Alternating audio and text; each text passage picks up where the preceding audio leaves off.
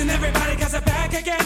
Don't take no mess at the Rose Garden. Blazers, they're on fire. They're what we desire. The men in black can handle it. Other teams can scrabble it. How they win that game today. There's just one thing you can say. How did Scotty shoot that three? Believe me, it ain't easy. How did Brian jump so sweet? Believe me, it ain't easy. It's the flying dive that's in your lap.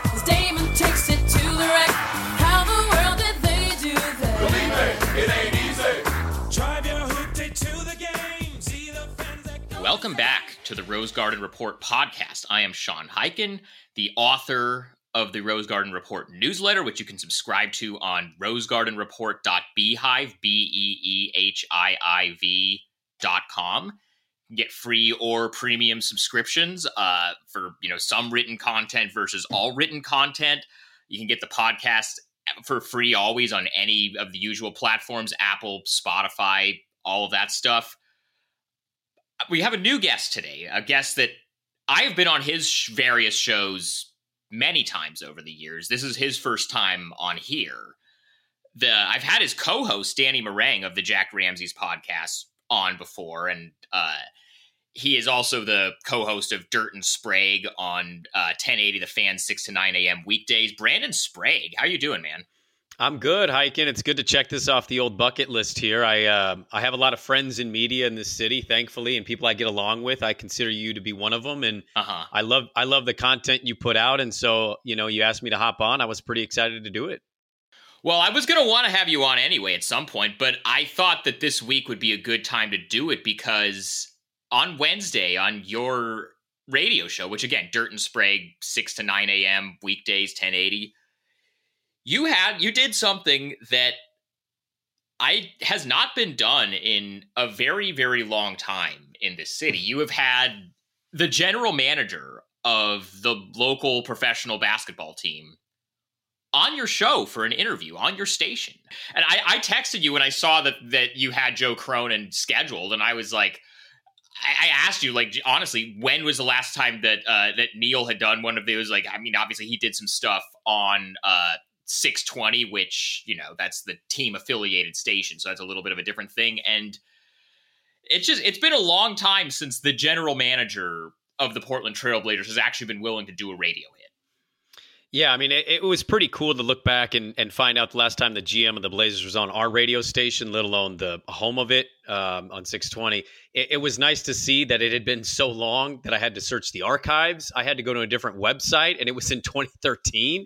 And the funny thing about that, Sean, is he came on. This was Lillard going into year two, Yeah, and he had come on and one of the hosts was in the other one was on vacation because they thought it was run of the mill oh we'll talk to him today and then we'll catch up with him that host went on to criticize him on television he basically boycotted local media after that that sounds about right.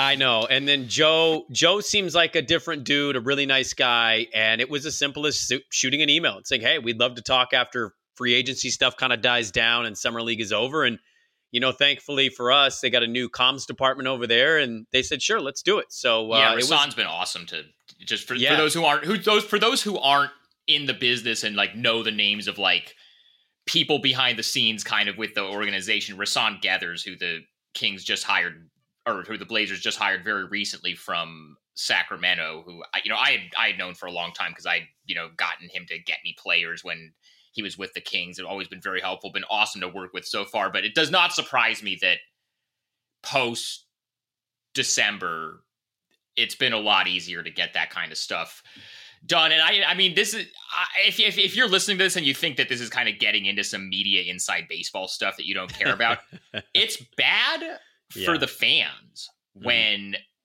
the GM and the people who are in charge of you know running an organization and building a roster and building the team that you're paying money for tickets or you're paying for a cable package to watch on TV just will not ever talk and will not ever answer questions about the roster because I mean I consider, you know, us in media, me as a beat writer, you as a radio host, our job at the end of the day is to ask the questions that the fans want to know the answers to and try to get answers to them. And it's bad for everybody when the people who actually make a lot of those decisions are never available and are never willing to be transparent. Are you following what's going on with the Knicks right now?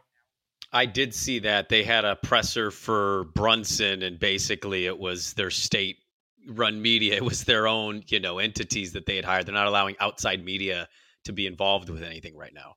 Not only that, but Leon Rose, who is the Knicks president of basketball operations, was a very powerful agent at, at, CAA for a number of years. Before that, he was Carmelo Anthony's agent. He was LeBron's agent at one point before LeBron and Rich Paul started Clutch. Uh, he took the job almost three years ago. He has not ever given a press conference in that time. Like, not when he took the job in early 2020 before COVID, not after any of the seasons that he's run the team, not on any of the media days, not after any trades, not after any free agent signings. He has not addressed the media one time. And the thing that was wild to me about it was like because of the, the, the Brunson thing, that was like probably the biggest free agent signing that they've had since he took over. And you know they didn't do a press conference for it with outside media.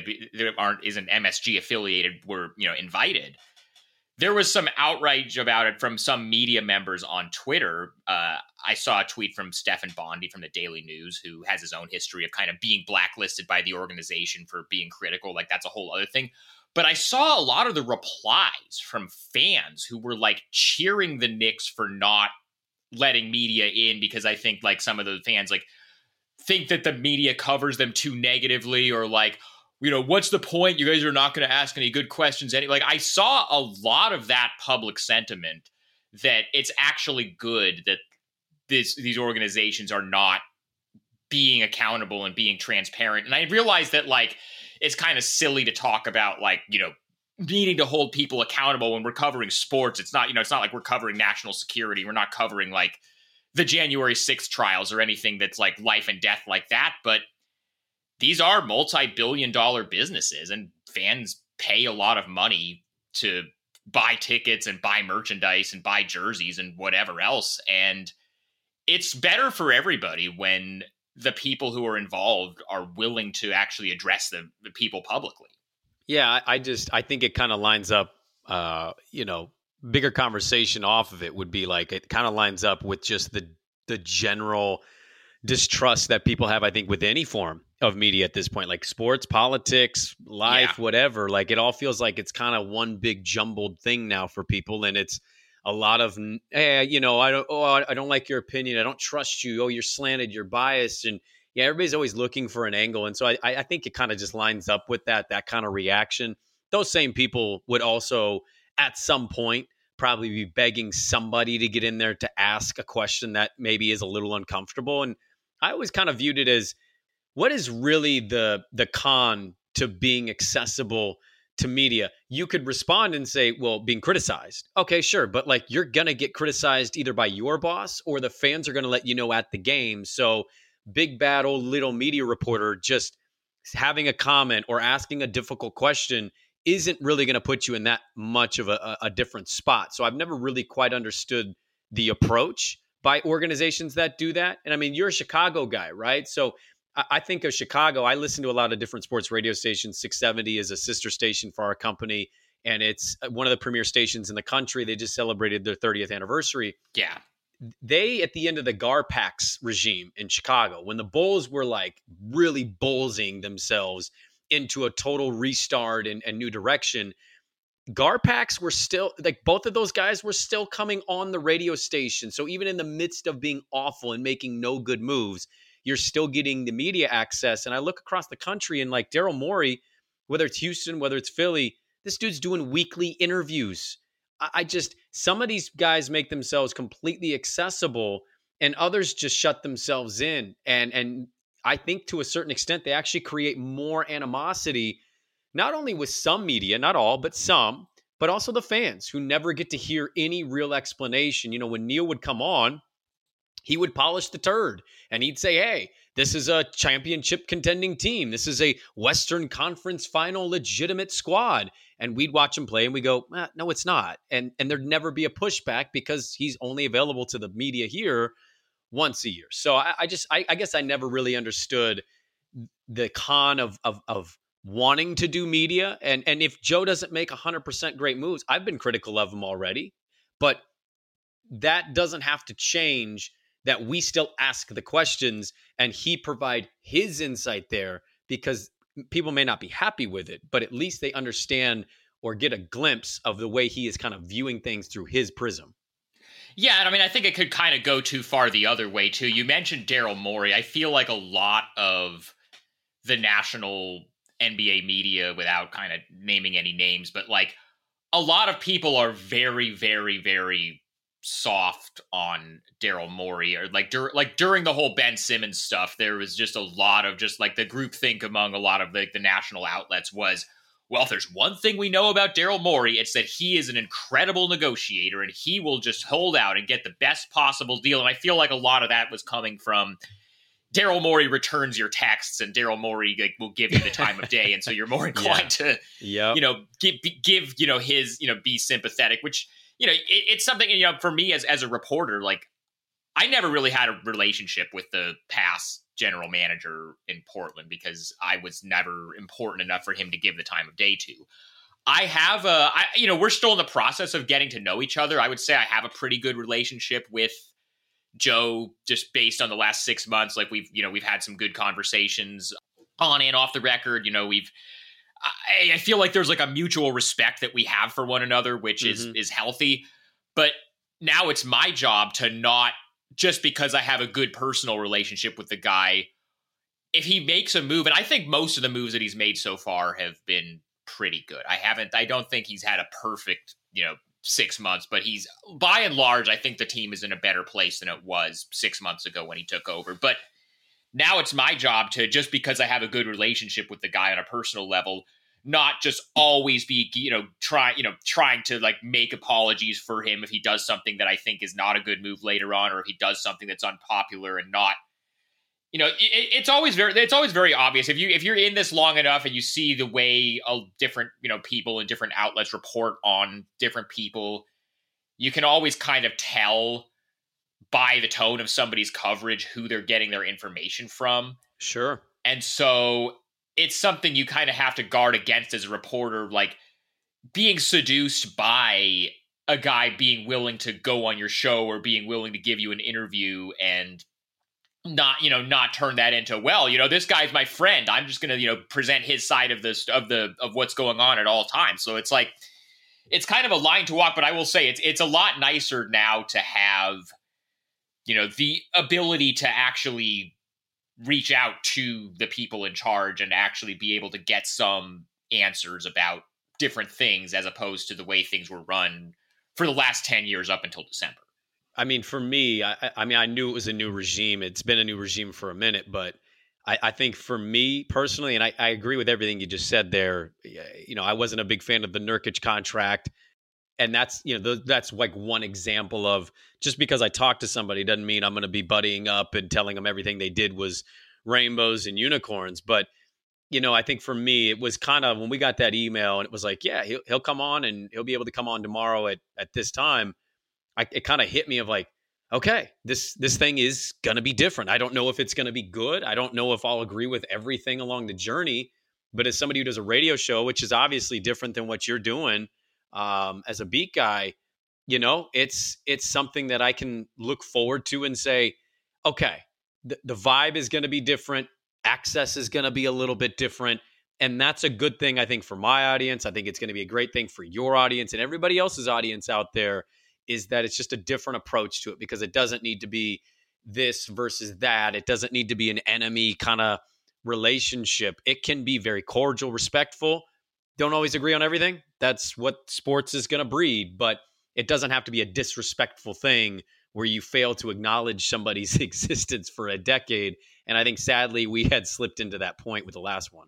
Getting into some of the actual stuff that you guys went into in this interview with Joe on Wednesday morning, which those of you who missed it, you know, you guys can go on the 1080 the fan website or onto the uh you know, whatever your usual podcast feed is on Dirt and Sprague's podcast feed. They have all that stuff up. I actually, for paying Rose Garden Report subscribers, I did a post uh, yesterday where I transcribed some of the more you know interesting stuff and some of the stuff that Joe hadn't really talked about publicly before and kind of transcribed some of that and gave my own thoughts and I actually have a link to the the full segment that you can go get there if you want to you know kind of kill two birds with one stone you know support me and also support them by you know listening to the to, to it from there but like one of the things you brought up early on in the interview was the hiring of Mike Schmitz, and Joe gave kind of a timeline for how that all unfolded. I was I hadn't realized that they only really started recruiting him at the combine. I thought that it had kind of started happening before that, so that was good to know. But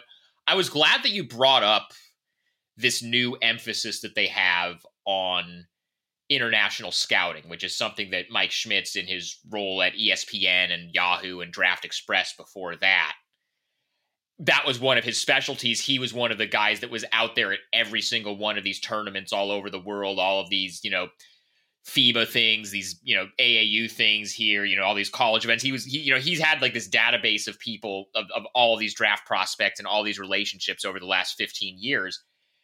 And it blew my mind when Joe Crow, he, he didn't even like make a big deal out of this, but he just, you know, at exit interviews in April, he was talking about you know some of the changes that he was allowed to make. At that point, he hadn't been hired as the full time GM; he was still the interim, and he was talking about you know the the uh, changes that ownership had empowered him to make, even without the full time tag.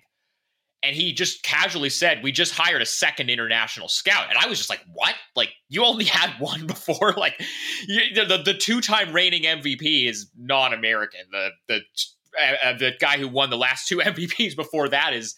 non-American, and also both of those guys were not, you know, obvious, you know, number one, you know, you know, top three picks like Luka was. Those guys were both like under the radar guys. Like, how did the team only have one international scout under the previous GM? So I was glad that you asked Joe about that new this new emphasis on international scouting.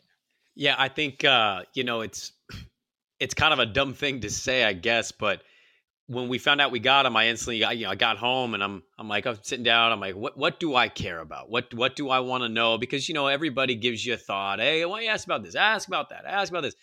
And this, the thing that kind of sucks from the radio or recording standpoint is unless you're in person, there's a timestamp on it, right? You got X, you got X amount of minutes. So like, what can you get in? And one of my biggest takeaways, I was right there with you that when we found that out that they had one international scout. In fact, I think I remember talking about it on my radio show of just how obscene that is and how people should care more about this if they don't because you looked at the league and we knew the league had become international largely after the dream team like this everybody loved basketball and, in all these countries and we think of the 04 stuff and you look at the top i thought you put a good point in your article the top four or five players in the league are probably international born players. Yeah. And we got multiple All three MVPs. of this year's MVP voting finalists, Embiid, Jokic, and Giannis. Yes. All three. And, Giannis.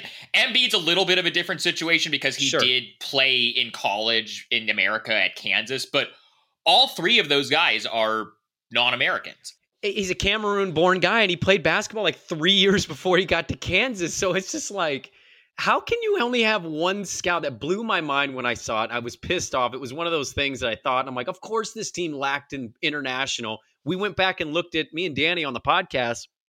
I looked back at the draft picks, and I think we concluded that he never, Neil never drafted an international guy. Like we went through it and we're like, holy crap. It doesn't mean he didn't pick them in terms of signing them or bringing them in, but I don't think he ever drafted them. And I, I had thought back uh, real quickly to share a story on this Sean, I had read the Giannis book last summer, and it's it's a great book. I highly advise people to read. It's a great story. Yeah, Mirin's a friend. That book is amazing. She's top notch. Get that. You should always read Mirin. Um, but she has a blurb like in the fourth chapter, I think, where it talks about Giannis getting drafted, and the guy who ran the Bucks had gotten wind of Giannis. Danny Ferry had gotten wind of Giannis, and and look, CJ was great. It was a very successful partnership, and I understand why not every team's willing to roll the dice but there's a blurb in there about how more and more throughout the Giannis timeline, teams were catching wind of who he was and what he could be as a prospect, and the Bucks were willing to roll the dice. The Celtics and the Hawks weren't willing to, you know, trade up and trade down to get him. And so it's just interesting. And I'm like, I always wondered why Portland did they ever look at Giannis? And my conclusion is there's no chance they knew anything about him because they had one international scout, and there's no way that scout knows about this third tier professional player that's 18 years old. You don't know he's going to become what he is. But it goes to show you like scouting departments internationally and how vital they are to this league because the talent is so deep. You mentioned Jokic as well, a second round pick. Yeah, some of these teams get lucky, but you know what? It pays to have some of that luck on your side because you're willing to put in the work to know that there's talent outside of the United States. So I was hugely excited that they brought in Schmitz because I had heard that he was incredibly connected on the international circuit. Every country that guy's gone to, he knows somebody and they know where to take him to go find the talent. So that was kind of one of my top things. Uh, I was actually curious about of all the things that have happened this summer was asking about the international scouting because the league is so international heavy now. Well, you want funny story about kind of the early expectations of Giannis. Um, a few years ago, I, think, I want to say this was like 2016 or 2017. It was when I was still living in Chicago. I was at the combine and I was talking to somebody who at the time was working in the Bucks front office and and was also was in the organization when they drafted Giannis in 2013. And what this person told me was that when they drafted him, they're in their mind like you know these these teams always have these like this is what we think this guy can become. This is who you know the career comp like this is who we think you know best case worst case all that kind of stuff. Their best case scenario like hopeful outcome for Giannis in terms of whose career he might have and who which player he might be as good as was Andre Kirilenko who was a pretty good NBA good player, player, for yeah. He he's a guy like if you want to talk about guys who maybe played 10 years before their time and would just Yep. be incredible today. Yep. But like they thought that, you know, you know, Andre Kirilenko, you know, good long career, was an all-star a couple times. If you get that with the 15th pick, that's a win. They didn't think, even the Bucks when they drafted Giannis, didn't think he'd turn into, you know, a two-time MVP and arguably the best player in the world right now. And it's also kind of an extreme example with Jokic too. You know, you you can't really expect there to be another uh, guy who's picked 41st overall and then wins back-to-back MVPs. That just isn't something that you can expect to happen. But hiring somebody like Mike Schmitz, who, if there's anybody who knows about these guys going back to when they're 12 or 13 or whatever, and they start playing in these, you know, under 15 you know international tournaments and showcases. If there's anybody who's going to know either either have seen them in person or have a relationship with a scout in another country or somebody who's or a coach or whoever who has seen them and can put him onto them it's going to be Mike Schmitz and so I think the hope with the hire and just with this you know this you know the, some of these other changes that they've made is that whoever the next Jokic is not in terms of like somebody being that good but whoever the next guy is that's maybe under the radar that not every team is in on, you can now be one of the teams that's actually in on them and not one of the teams where, you know, you draft a guy in the second round, he's an all-star, he's an all-NBA guy, and then the fans of 29 other fan base of, t- of 29 other teams, all the other fan bases are like, why didn't we get that guy in the second round? We could have mm-hmm. had him. Yeah, hundred percent, and I, I think that's that's kind of what Schmitz brings. I mean, he brings a lot, but that's that's going to be the benefit of having somebody like that with that front office is just the knowledge. And, and look, I think everything you just said there, expectations of some of these players, you can't ever project. I think the forty first pick in the draft or Giannis at what fifteen to become what they are. Milwaukee had Jabari uh, Jabari Parker, right? So they they thought they had their Batman, and Giannis was going to be the complementary piece. He becomes an all time great. You don't know that's going to happen. It's just Sean simply the fact of having the intel and the information. Like that in itself is a vital asset. And you know, when you got one international scout, you're not really looking that that direction. You're instead going to a University of Portland game and leaving after a behind the back pass because some kid that backs up a Gonzaga makes it. It it just it gives your team, I guess, that whether it's a quarter of an inch or a full inch, whatever it is, that much more of a chance to maybe find that super important rotational piece or starting lineup piece that most people aren't as plugged in on. And that's you know this is a point that I've also made before uh, about the Mike Schmitz hire. We'll move on to some other stuff, but just the last thing I want to say about this is that before he took this job, when he was still working on the media side, he had relationships with all of the other front offices in the league and they would all bounce stuff off of him and like ask him hey we're looking at this guy. What have you heard about him?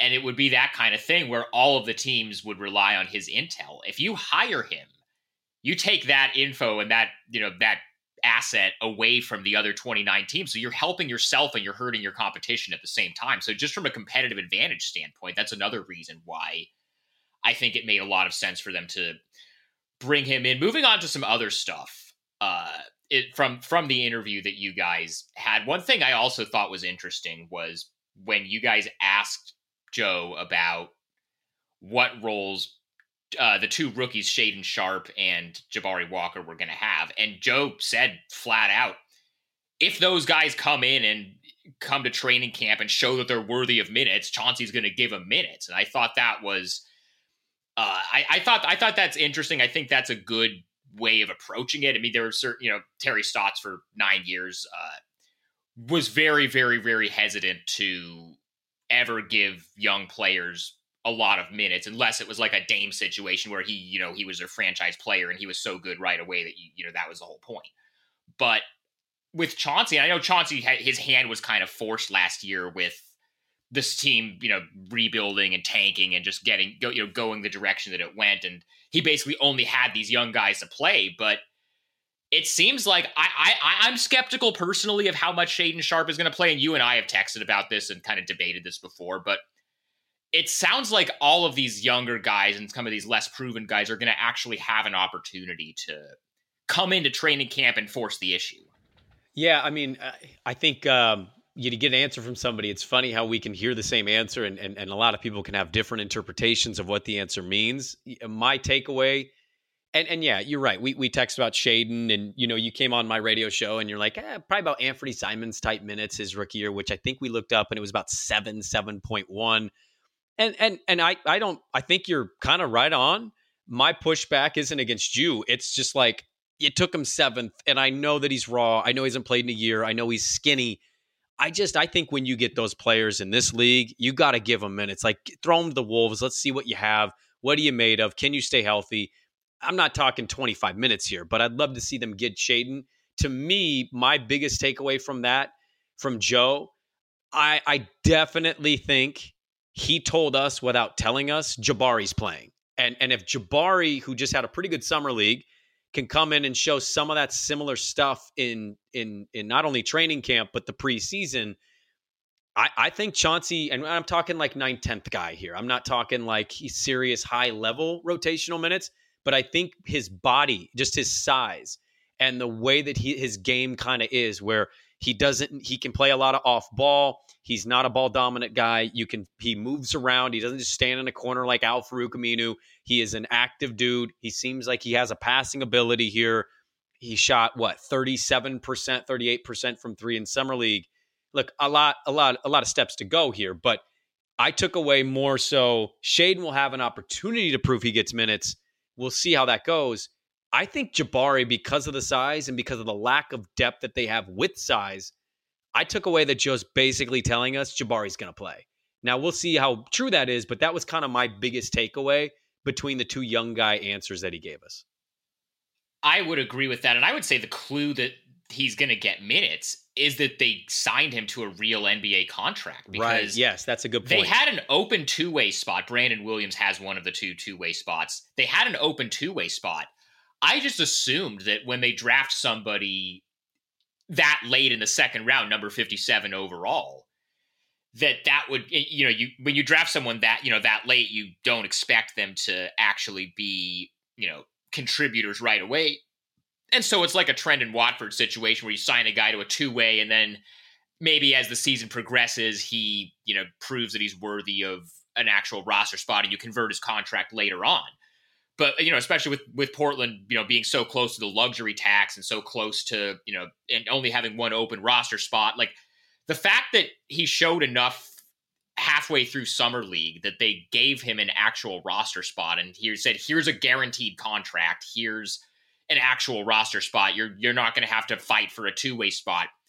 To me, that just says, yeah, they do think that he can contribute right away. And I, we were out there talking to him a bunch at Summer League.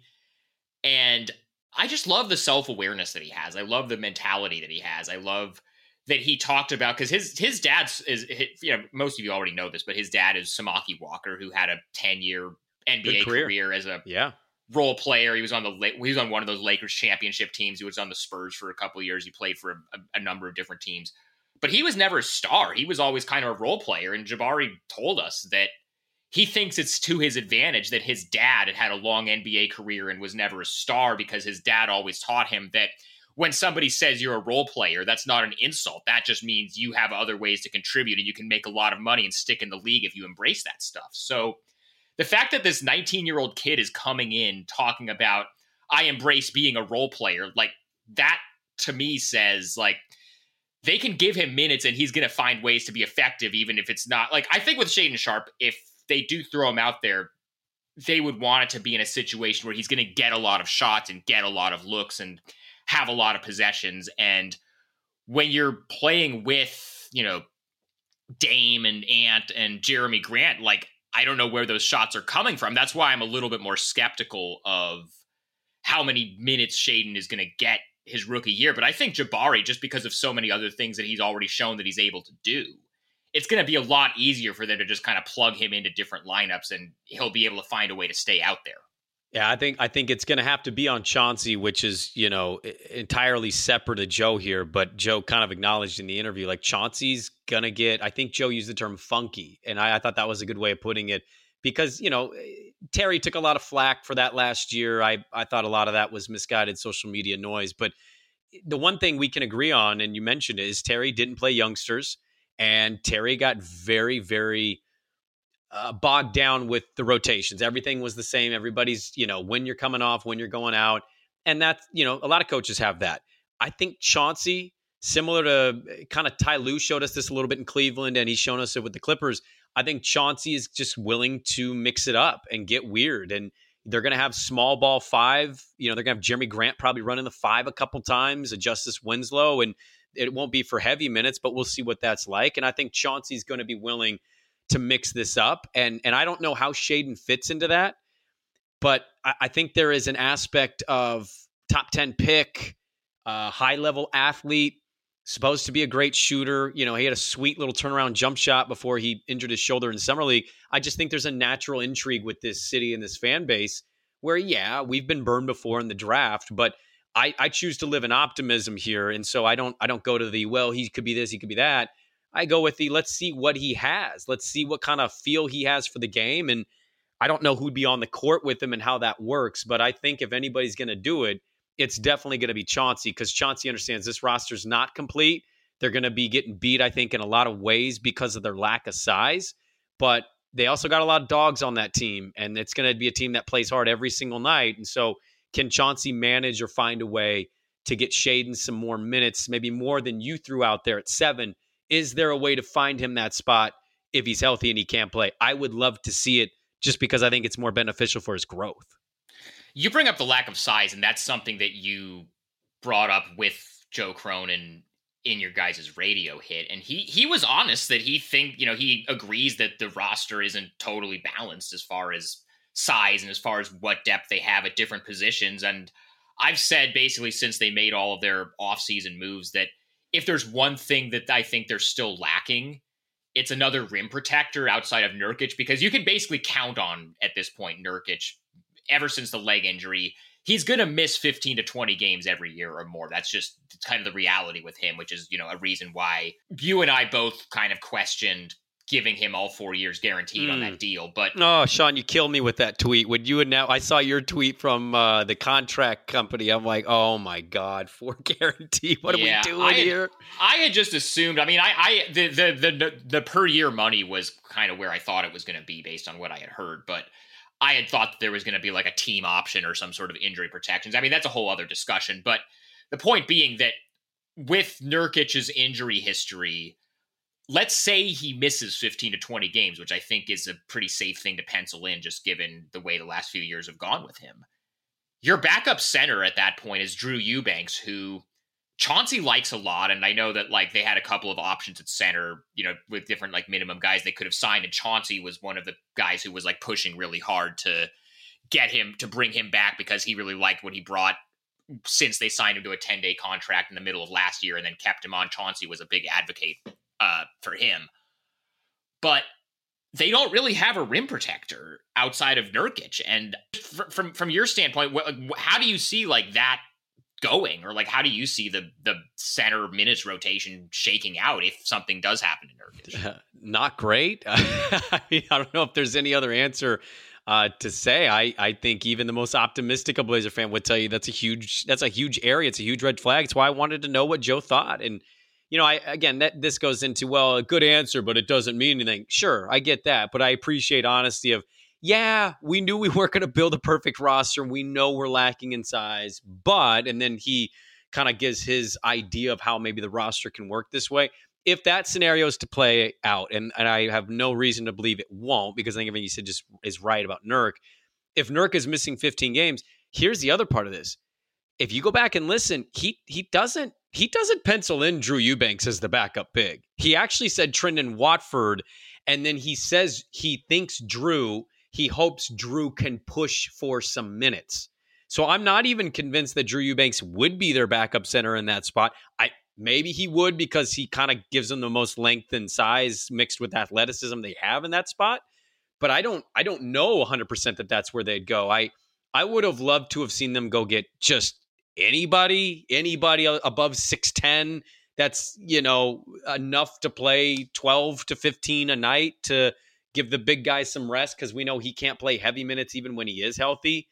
It's going to be a big factor. They're going to play the Denvers and the Sixers and the Raptors of the world, the Cavaliers. And I just, I'm sure they'll fight tooth and nail on the boards because Chauncey will be pushing that. But I have a hard time seeing them really be able to contain those teams. They can't even do it when they have a healthy big man situation because how good some of those bigs are. But you catch my point of they are severely outsized, and that backup five is a huge hole for me. I, maybe it's Eubanks, Sean, but the, the vibe I got from Joe, and we'll see if Chauncey kind of echoes this in camp, is it might be Watford, and that just seems odd to me because he's like six seven, so you're going to run six three, six three, six five, six seven, six seven. I you're going to get out, you're going to get beat in a lot of ways when you run against some of these other teams in this league that way.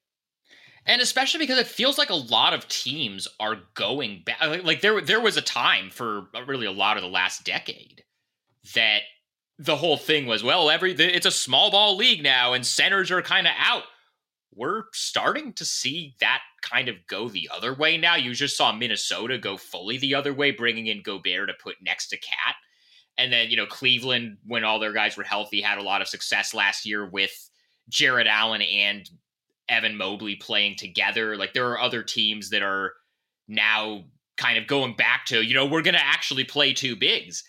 And I'm not saying that Portland needs to, you know, be a copycat team and play that way now that, you know, other teams are going that way. But to me, you have to have the ability to play that way if you're in a matchup where that uh, that you know that's the best thing to do. And outside of Nurkic, they just don't really have anybody else that you can put out there to counter one of those lineups. And so I think if there's a weakness with this roster as we go into you know late July, early August. One thing I appreciated about Joe's interview, and you know, also this, has been consistent with stuff that he's said in his other press conferences. Something he said to you when you asked him if they were basically done making moves is, "You'll never hear me say that we're done," which is a huge change of pace from the last guy who, you know, would never carry more than 14 players in a roster and would just, you know, they'd sign a couple of, mar- you know, guys on the margins and he'd be like, oh, this is the deepest team that we've had since we started building around Dame. And then with Joe talk, I don't know. I don't think they really have any realistic more moves to make just because they're so close to the, uh, you know, the luxury tax line and they're so close to the hard cap and they just don't have a lot of moves to make. They'd have to open up a roster spot. They don't really have a lot of picks to trade if they want to get like a, another like impact guy. So I think this is like pretty close to what the roster is going to be going into camp, just guessing. But I did like that even after this, you know, this big offseason where they brought in Jerami Grant, they brought in Gary Payton, they, you know, have two guys that they drafted that they think are going to be, you know, impact guys Joe is still coming out and saying, we know we're not good enough. We don't think this is a title contender yet. which is really important because it, it helps to kind of reset expectation. I doing the Jacked Ramsays thing with Danny, I, I think what we've seen largely since the season kind of came to an end and then went into the summer is, you know, it seemed like a lot of fans that we had interacted with expectations were largely the same. And then, you know, a draft pick happens, not a trade. Um, you get Grant, but this is what you got from trading CJ, and then you you give GP two a pretty good contract for you know a guy coming off of your bench, but oh he's six three. It just it kind of felt like as we've gone along, some not all, maybe a small percentage even, but it, it felt like what I was hearing slash reading, whatever whatever you want to describe it it felt like some were basically their expectations really weren't where they said they were. They were actually significantly higher. And I, I just, I personally, I never viewed it as a one summer rebuild to get right back into the top four of the West. The West is going to be pretty damn hard. Um, there's already a lot of teams bringing the talent back. There's other teams like you mentioned, Minnesota, that have revamped themselves. Uh, my my my thing with it is always be looking to get better. I, I love that philosophy. I won't be shocked though, and I don't know who is the casualty, but I won't be shocked if Nurk does go down if they do go out and go get a big. I don't know who that is. I don't know if it's on a team, if it's somebody sitting at home, but I I, I have a hard time as we talk about this now. I have a hard time believing they actually roll through the season and they say, yeah, six nine Eubanks, uh, six seven Trendon Watford. We're gonna call it good. Those are our five, our backup five situations. I think the other aspect too that people kind of overlook there's obviously huge what ifs here, but if if Nas can stay healthy and Justice Winslow, uh, they're not break make or break in your Western Conference title contention here, but I do think we're overlooking the idea that Nas could have gotten stronger. He may have gotten more skilled. They're going to look to him, I think, to be a primary defender when they're on that end of the ball. If he stays healthy, there's a piece. It, Justice Winslow he's had a bit of a bumpy season or uh, a career, and it's not been the one many thought he'd have. But I thought he showed some flashes of decent things for Portland, even though they were openly tanking. Like I thought that okay, that's somebody that if he comes back, he's got good size. He's what six eight. He's strong. He's got a firm body. He likes to play defense. That that's another piece. Like those are two guys, for example, nobody's talked about. And I think Joe made it clear even before the summer. I'm gonna be looking towards those guys. He mentioned to Quick uh, Winslow specifically in name, and Nas got hurt at the end of the year and couldn't play. Danny told me that he looked bigger at summer league. So I, I, think those are pieces and ways that people have to reevaluate this team instead of just saying, "Well, who did you trade for? Who did you draft? Who did you sign?" It goes a little deeper than a, a, than that for this team because of those two pieces that people largely overlook. I'm so interested. I'm glad you brought up Nassir because I'm so interested in what he's going to look like this year and what kind of role he's going to have because you want to talk about a guy who has just had the worst luck his entire career with health stuff and injury stuff because remember his rookie season before this covid shutdown he wasn't playing that much because as we've talked about terry stotts just doesn't really like playing rookies in the bubble, he, you know, during one of the practices before the games even start, he, you know, collapses from heat stroke and then he has a concussion and he's ruled out for the bubble. And then going into his second season, which was the, you know, COVID season, he gets COVID in training camp. And this was before the vaccine was out. And so he got it like really, really bad. Like, you know, he did this whole interview with Jason Quick at The Athletic after he got it, where he talked about just how much it kicked his ass and he lost 20 or 30 pounds. And it basically took him until halfway into the season to get back into shape because he had, you know, his body had just been so destroyed by getting COVID. And then last season, he finally started like he looked like he was like carving out a role for himself and kind of coming into his own as a role player. And then he has this season ending shoulder surgery. So the thing that I think is encouraging is that all of this stuff that's happened to him is like freak stuff. So it's not like you can say, oh, he has this one knee thing that keeps bothering him and that's going to be a recurring thing. So if he can stay healthy, I do think that's a guy who can actually contribute for them. And this is going to be what's really going to be interesting is are they going to come to some sort of extension with him before the deadline? Because I know that, you know, they they like him still, they value him, but has he shown them enough even with all these injuries? To be worth doing that for. I guess all that to say, I'm very interested to see who wins the starting small forward spot. I think it's going to be Nassir just because of the size yeah. and because I think Josh Hart makes more sense as the ball handler for the second unit because outside of Dame and Ant, they don't really have anybody who can like bring the ball up. So, you know, Nassir is somebody like you. He, he's somebody that I'm very interested in uh, figuring out, you know, what his role is going to be. Yeah, I think I think um, I think he's going to start at the three. I think it's going to be you know Dame, Ant, Naz, Nurk, and Grant. I think that's your five, and then you know I think you're right on Hart. He comes off. GP two comes off, um, and and that's this is that's going to be then where Chauncey can get creative and weird. Is it is it Eubanks? Is it Watford? Is it you know how Justice fits into that rotation? Do they bring in a big at some point if they need to? And who? How do they stagger Dame Ant? Um, I don't know. I, I don't think their starting five is really that bad. And I, I just think again, if if if if which is unfortunate because of everything you just outlined, if Nas stays healthy, I think that's a player that's good. You know, he's a guy that contributes and he's a guy that his stats might not jump off the page, but I think you look on the defensive side where we're still struggling with defensive metrics in this league.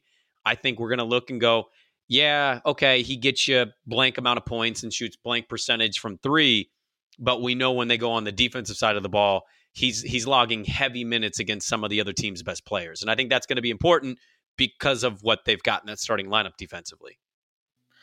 One other thing, we'll get out of here on this. One other thing that you brought up to Joe Cronin in this interview that you guys did the other day that I was really glad you brought up because this is something that I've been very interested in for a long time. And it's something that I'm in the process of doing some more, you know, looking into shall we say.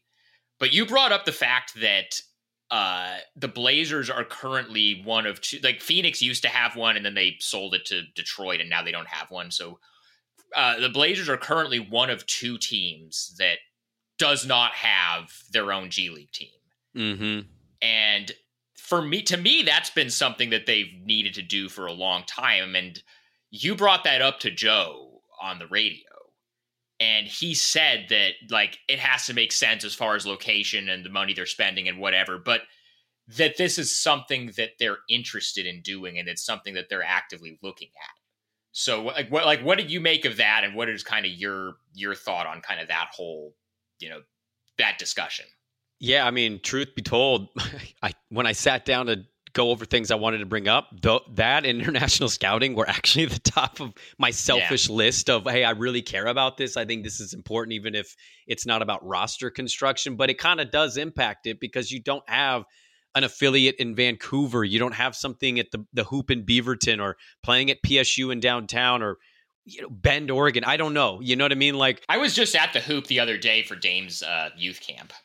Yeah, it's a good facility. Like, and you is. could put some seats in there, and you know, get enough people. I'd go out to those games as a fan. I probably do the media thing too, but I I love I love basketball, and I love to see that kind of level of the next tier guys. You find Gary Payton uh, seconds of the world all the time in that league. Uh, I, I think it's coming, but I think what you hinted on in your article, what you hinted on on Twitter, I think you're hitting the nail right on the head, and that that in itself is a little disappointing for me because I think you should be speeding into this. If you were to give truth serum to that front office, the you know the assistant GM, scouts, and Joe, I'd be willing, Sean, to wager that the truth comes out of yeah, we we'd like one right now. Actually, we'd love to be more proactive than we even are.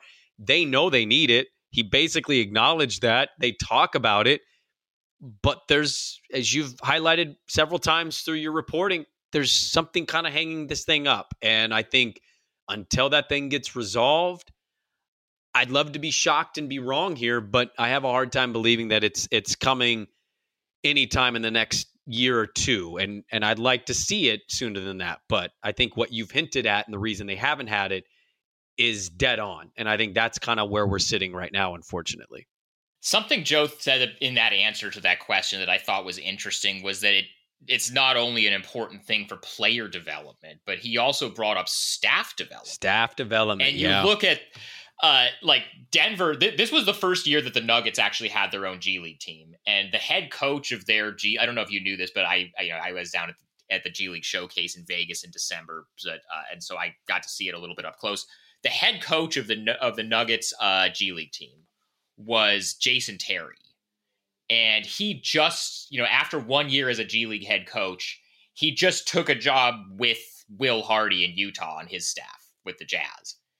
And, you know, you look at around the league, like in Oklahoma City, Mark Daigneault, who's their head coach now, started out as a coach on their G League staff and kind of came up through their their whole, you know, system of I guess coach development, if you want to call it that. And now, you know, he's the head coach. And, you know, the, I think the most high profile example is Nick Nurse, who was the head coach of the Raptors 905 G League team and then got a job on the staff. And then he got the head coaching job. And now he's considered one of the best head coaches in the NBA. Like, and also like for guys in Joe, like, I, you know, Joe Cronin is a guy himself. Like, he came up, you know, he started as an intern and then he was a cap guy and then he stuck around and he got the interim job there are other front office executives like who are you know kind of the up and coming guys like i just brought up oklahoma city. Uh Nazr Mohammed is the gm of the oklahoma city blue. I met you know i met him and talked to him. I mean i covered him back in chicago for one year but i talked to him at the showcase and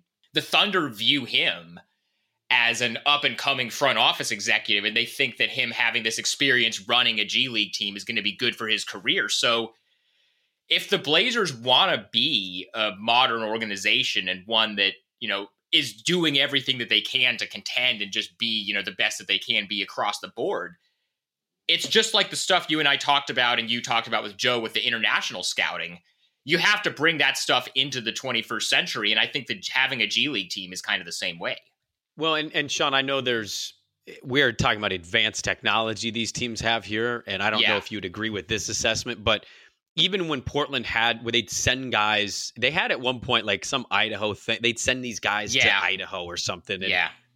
You know, let's just use the hoop in Beaverton just as an example here. Whether it's the hoop in Beaverton or, or another local-ish place, I also think there's a there's a pretty big benefit in having a day where Joe says, "Well, I'm going to drive out and I'm going to go watch these guys," right? Because it's not like you're always if you're sending them to a different affiliate you're seeing it in person. Tape is great. You can break a lot of things down. You can get assessments, but having the actual roster construction architect there or a coach on an off day be able to go watch those guys in person, that, you know, that's a small benefit, but it's a benefit nonetheless. So I'm kind of to the point where I wish they just expedite this, look past the ownership mm, question marks that may linger and just start it. I, I think it would be huge for them. And, you know, I also think secretly Portland, uh, if it's in the metro area, I think would actually support it pretty decently just because we love the team so much here in this city.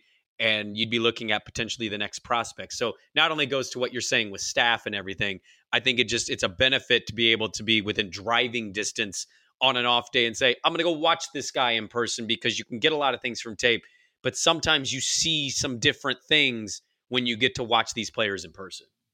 Having the G League team, you know, in the same area is also so important mm-hmm. because mm-hmm. let's say you have a guy like Brandon Williams on a two-way contract where when you're on a two-way deal there's only so many days that you're allowed to uh, be with the, you know the NBA team. And so the you know having them in the area if you know for example just Brandon Williams as an example because he's the guy who's currently under contract on a two-way if they want him to, you know, play in a G League game, but they want to use one of their two way days to have him practice with the main team, they don't have to get him a flight. They don't have to, you know, get him out to Portland from Idaho or wherever. They can just, right, you know, hey, the G League team is playing in Salem or Vancouver. Like we can just have, you know, you you can, you know, come into Tualatin for one day to practice with the team, and then you go back out to play mm-hmm. in the game with the G League team the next night. Like having everything in the same area and having everything kind of in driving distance is so important. Oh, 100%. I, I, you know, I got a little weird with Joe jokingly about, hey, why don't you go to Bend? Let's go to the coast. Like, whatever it takes. Bend, is a, Bend is pushing it a little bit. That's like a five hour drive. yeah, that's a bit far. Even the coast is like two hours. And yeah, yeah, you can make it work. But yeah, Salem, Beaverton, Vancouver, whatever it is, hell, work out a deal with the Portland Pilots or the Vikings, have the local facilities that you do have available to you, whatever it takes. Like, hell, get a deal with the Mac Club over there by the, the Providence Park. I don't really care. Just having it would be a necessity and something that could help this franchise even more. Years ago, the previous general manager on the one national podcast that he ever was a regular guest on uh, if you will, Mm-hmm. was you know at one point brought up. This was years ago. I'd have to go back and find it, but he he was asked about it one time and he just completely shut it down and was like look it just doesn't make financial sense for us and we don't use it enough and like we just we it, it doesn't make sense to do and like he just completely shut down the idea of it so Right. I want to Danny Ainge that. the fact that Joe is even talking about, you know, this is something we're interested in, whether you know ownership is willing to put up the money to run it, and while the whole ownership situation is up in the air, I happen to think that the ownership stuff is going to get resolved sooner than people realize, which is something that I've written and said consistently. So maybe in the next year, we're talking about this as a possibility. But just hearing, if you're a Blazer fan, just hearing that this is something they're actively looking at and working on is, I would say, encouraging. yeah, I also, you know, you think it's financially, it's questionable, it doesn't make sense for us. Okay, so why is the entire league doing it? I just come on, man. Who who we fooling here? I'm not telling you it's gonna get you all these rotational players and superstars or anything, but like, who who are we fooling? I would rather have the chance to find a Pascal Siakam than not find a Pascal Siakam. Like that's that's where I would go with the thinking of having a G League, the benefits of a G League, what it can mean to you. If it presents that opportunity from time to time, by any means, you take it. And if you're going to tell me, well, it's not really that important and it's not beneficial. Okay, so 28 of the 30 teams are doing it. One of the teams that just joined that list that's not just recently changed it. So basically, 99% of the league was doing it. But sure, you tell me it doesn't matter. Okay. Yeah, and it's I think we're kind of on the same page about that, and it seems like the front office is also on the same page. Again, this is this is the stuff that Brandon and I have been talking about is all from the interview that he and he, he and Dirt did on uh, Dirt and Sprague uh, on Wednesday morning, eh, which you can get on the you know on the 1080 the fan website or on the podcast feed wherever you get those. Uh, it's def- it's only a tw- about a 20 minute interview. It's definitely worth going back and listening to. And you know, I had a piece about it on my site that you know where I pulled out some of the stuff that we talked about and kind of gave my thoughts on it. So it's good for everybody, not just us as media guys, but it's good for you, the fan, that the front office is willing to actually go on the record with some of this stuff and do interviews with people who aren't just you know state media and whatever else. So this this is this is all I think this is all positive. Uh Brandon, you can as always, you know, Jacked Ramsays podcast, Danny Marang's been on the show uh before and you know, I imagine both of you guys will be again. And I would imagine I'll probably be on your guys' various shows again in the future. But you know, Jacked Ramsays uh podcast, you can get that on YouTube, you can get that on any of the usual podcast platforms. Dirt and Sprague, 6 to 9 a.m. weekdays on 1080 The Fan. That's also on a podcast that you can get on, you know, the podcast feeds. Uh, Brandon, thanks a lot for doing this with me. No, Sean, dude, I, I again, I really appreciate the invite. You're somebody that uh, I think you do some of the best work around the league. Um, you're somebody I've admired from afar, got to know you a little bit, and it's it's great always catching up and uh, talking hoops. And I appreciated the post as well, uh, taking some of the Q and A, and then also just I really appreciate you and kind of embedding the actual link to the podcast interview with Cronin. So uh, thanks for inviting me, man. And uh, yeah, I'm, I'm sure we'll have you on the radio show again. I'm sure uh, we'll have you on Jacked Ramsays, and anytime you need uh, need me to hop on and talk hoop, uh, I'm down to do it, man. Awesome. All right. And remember for everybody else, rosegardenreport.beehiiv, B-E-E-H-I-I-V dot com. Free and paid subscriptions are available. The podcast you can get on Apple, Spotify, Google, all the usual platforms. We'll be back with you next week. Thanks for listening.